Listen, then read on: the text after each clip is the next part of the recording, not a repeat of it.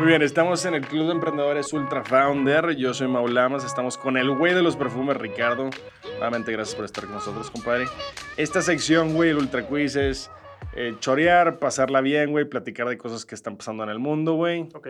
Y divertirnos, cabrón. Es para la raza, güey, que nos escuche, dice, güey, ya hablaron mucho de negocios, cabrón. Vamos a divertirnos en algo. Va. Tengo dos noticias y una opción múltiple. Vamos a empezar la número uno.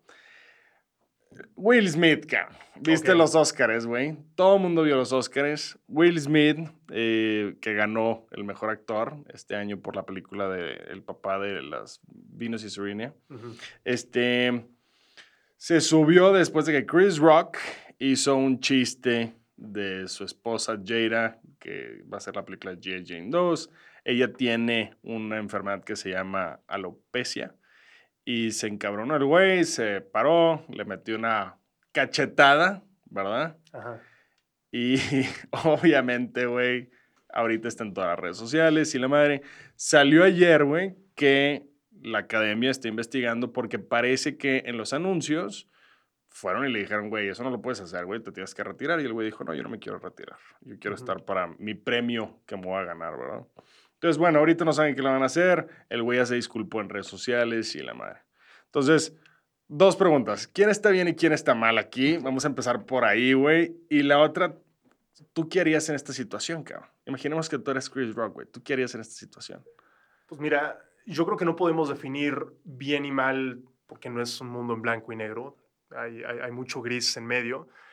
Eh, definitivamente estuvo muy fuera de lugar el chiste que hizo Chris Brown porque finalmente está Chris Rock. eh, perdón, Chris Rock, que está atentando contra, contra la apariencia física de una persona que además se encuentra en una situación vulnerable, se está riendo de ella a nivel internacional en televisión abierta. Claro. Y pues obviamente Will Smith hace, toma su papel de, de- de- de esposo, de- defensor, se para y De le da, vikingo, güey. en la madre. Cavernícola. Sí. No hables de mi esposa y te va a putear. Que digo, puede ser catalogada como una actitud macho, entre comillas. güey. pero sin embargo, bueno, sin, sin embargo estaba tratando de, de defender a su familia y defender a su familia me parece un tema loable. No fue tal vez la manera adecuada de hacerlo, sobre todo sabiendo que hay tantas cámaras ahí, pero, pero finalmente creo que dio un statement para que la academia empiece a replantearse la manera en que lleve sus, sus discursos que pueden resultar medio de, de mal gusto a la hora de presentar. Oye, compadre, pero ¿no crees que esto, o sea, entonces, bajo los mismos principios, ahora todos los comediantes, güey, que insulten a alguien que a mí me molesta, yo me puedo parar y meterle un madrazo? No creo que el humor tenga que... tenga Ser que utilizar- ofensivo. Sí, exactamente. Pero hay, hay comediantes que solamente se dedican a ser ofensivos. Humor negro. ¿Estás de acuerdo? Entonces, ya- eso ya se acabó. Cuando estás afectando a una persona en particular, o sea, en este caso, cuando te estás mofando de alguien por, por su físico, por alguna condición, sobre todo algo Una que no se puede cambiar, sí, exactamente, o sea, está completamente Sí. fuera de su zona. Es Híjole, como el hecho de, de cuando, cuando tú le dices un comentario negativo a una persona. Si es, si es algo que puedes solucionar en los próximos tres minutos, como, güey, tienes la pinche bragueta abierta, Claro. ok, genial que se lo dices porque así lo corrige. Pero no le puedes llegar a alguien y decir, güey, te estás poniendo bien marrano. Porque, porque la persona le, le cae mal, porque es algo que tal vez no pueda controlar. Sí, güey. Híjole, yo, yo creo que, la verdad, güey, ya entramos en un tema. Ahora todo, güey, puede ser ofensivo. Y todo, güey, es eh, tema, güey, controversial. Estamos en una cuerda No floja en ese aspecto. ya, sí. Y hemos platicado de los tiburones, güey. Ahora no puedes decir ataque de tiburón, tienes que decir interacción con tiburones. Porque se ofenden los pinches tiburones, güey. Digo, que, güey, ya son. Ya, ya, yo creo que ya se cruzó la línea, güey. Pero bueno, Ujú. ¿tú qué hubieras hecho, güey, si hubiera sido ya sea Will Smith o si hubiera sido Chris Rock? Mira, como Will Smith, el hecho de pararte en el escenario y hacer un statement me parece bueno.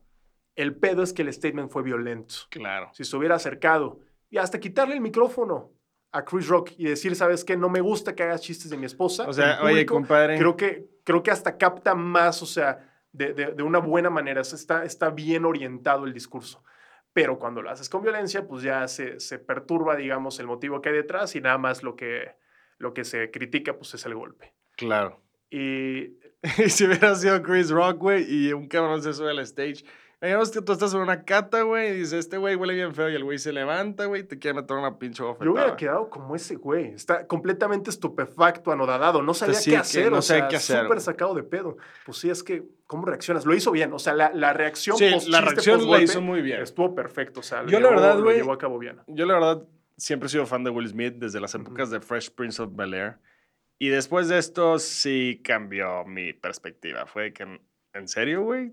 O sea, eres ese tipo de persona que no, no ofenden a nadie. Qué cabrón. O sea, la gente puede, tú lo acabas de decir, la gente puede decir lo que chingos quiera. ¿Para qué te ganchas? O sea, nada más, güey, cabrón, se me hizo de mal gusto y ya, cabrón. Si me preguntas, pero Sí. ¿Qué? No, pero Ay, te a agarran a, ti en un mal día. vas a putearte a estás, todos al, los estás al lado de tu novia, te agarran en un mal día, estás al lado de tu Sí, novia y alguien hace un chiste malo sí. de tu novia, pues te paras y Sí, le sí. partes la madre. Oye, le partes la madre, obviamente. Si te agarran en un mal día, pero, cabrón, eres un, uno de los actores más famosos del mundo, güey. No puedes. No puedes estás en televisión internacional, en un evento Es- hiper ah, formal. exacto, cabrón. Sí, o sea, ahí, ahí sí estoy de acuerdo. Estamos de acuerdo que estuvo no fue manera muy mal, sí. Muy bien. Vamos a pasar a la segunda, compadre. Esta es, güey, de la NFL. Justo, güey. Que venga. ¿Cómo conoces a Tom Brady? Que acaba de salir mi coach Sean McVay diciendo, ya por favor que se retire este cabrón, no puede ser que se retiró. Bueno, esa es la noticia. Se retiró terminando la temporada y la última, el último balón de su touchdown se vendió en 518 mil dólares en una casa de subastas. Este fue eh, un touchdown eh, a Mike Evans de 55 yardas contra los Rams, de hecho. Y pues resulta, güey, que meses después dice Tom Brady, ah, no, siempre no me voy a retirar, güey. La pregunta es, ¿qué onda con el güey que pagó 500 mil dólares por ese último touchdown que ya no va a ser, güey?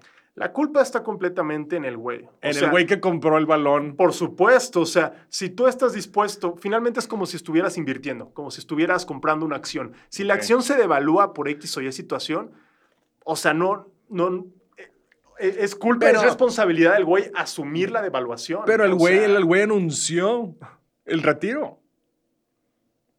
Digo, conociendo a Tom Brady, no sabes cuándo va a ser cierto y cuándo no. ¿Qué, qué Este- debería de ser Tom Brady? Obviamente se Sé, enteró. sé que, sé que le dio, si no me equivoco, dos bitcoins. ¿Ah, sí? Sí. Para decirle, decías que, güey. Exacto, pero como buen pedo, como, Sí. como buen gesto. Porque sí, digo, en, en mi perspectiva, pues, es un riesgo que asumes al hacer una compra. Al, o sea, que se devalúe. y al comprar algo de un deportista. Sí. Digo que mayoría de la gente que compra eh, memorabilia dice, güey, pues cuando se muere este cabrón, este va a valer millones, ¿verdad? Este, pero pues nunca sabes cuándo se va a morir. Sí, ¿Verdad? sí, sí, sí, exacto. Pero este güey dijo, güey, este güey se retiró, güey. Yo le voy a meter, güey, medio millón de dólares. Y a la mera hora, ah, cabrón, no se retiró, güey. Qué Sí. pinche Ah, coraje. pobre güey.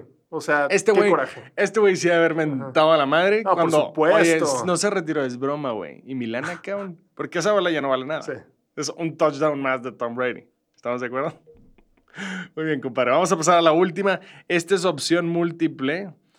Hablando de marcas, que tú manejas mucho las marcas, es las top 10 marcas de ropa más caras del mundo según la calificación de Rubai. ¿Ok? Te voy a decir dos y tú me dices cuál de las dos es más cara. All right? Cara, cara en cuanto a cuánto, el, el valor de la marca tal cual. el valor de la marca y están rankeadas de, del 1 al 5. Ok. Una evaluación de 5 puntos o de 0 puntos. ¿no? Ok. Vamos a empezar las primeras dos. Dior o Gucci. ¿Cuál es más cara? Dior.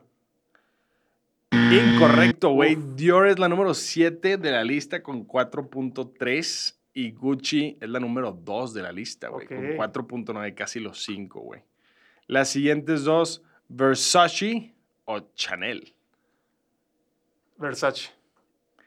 Incorrecto nuevamente, güey. Versace es la número 9 de la lista, güey, con 4.0 y Chanel la 4.5. Pero ¿No pertenece Versace al grupo Louis Vuitton?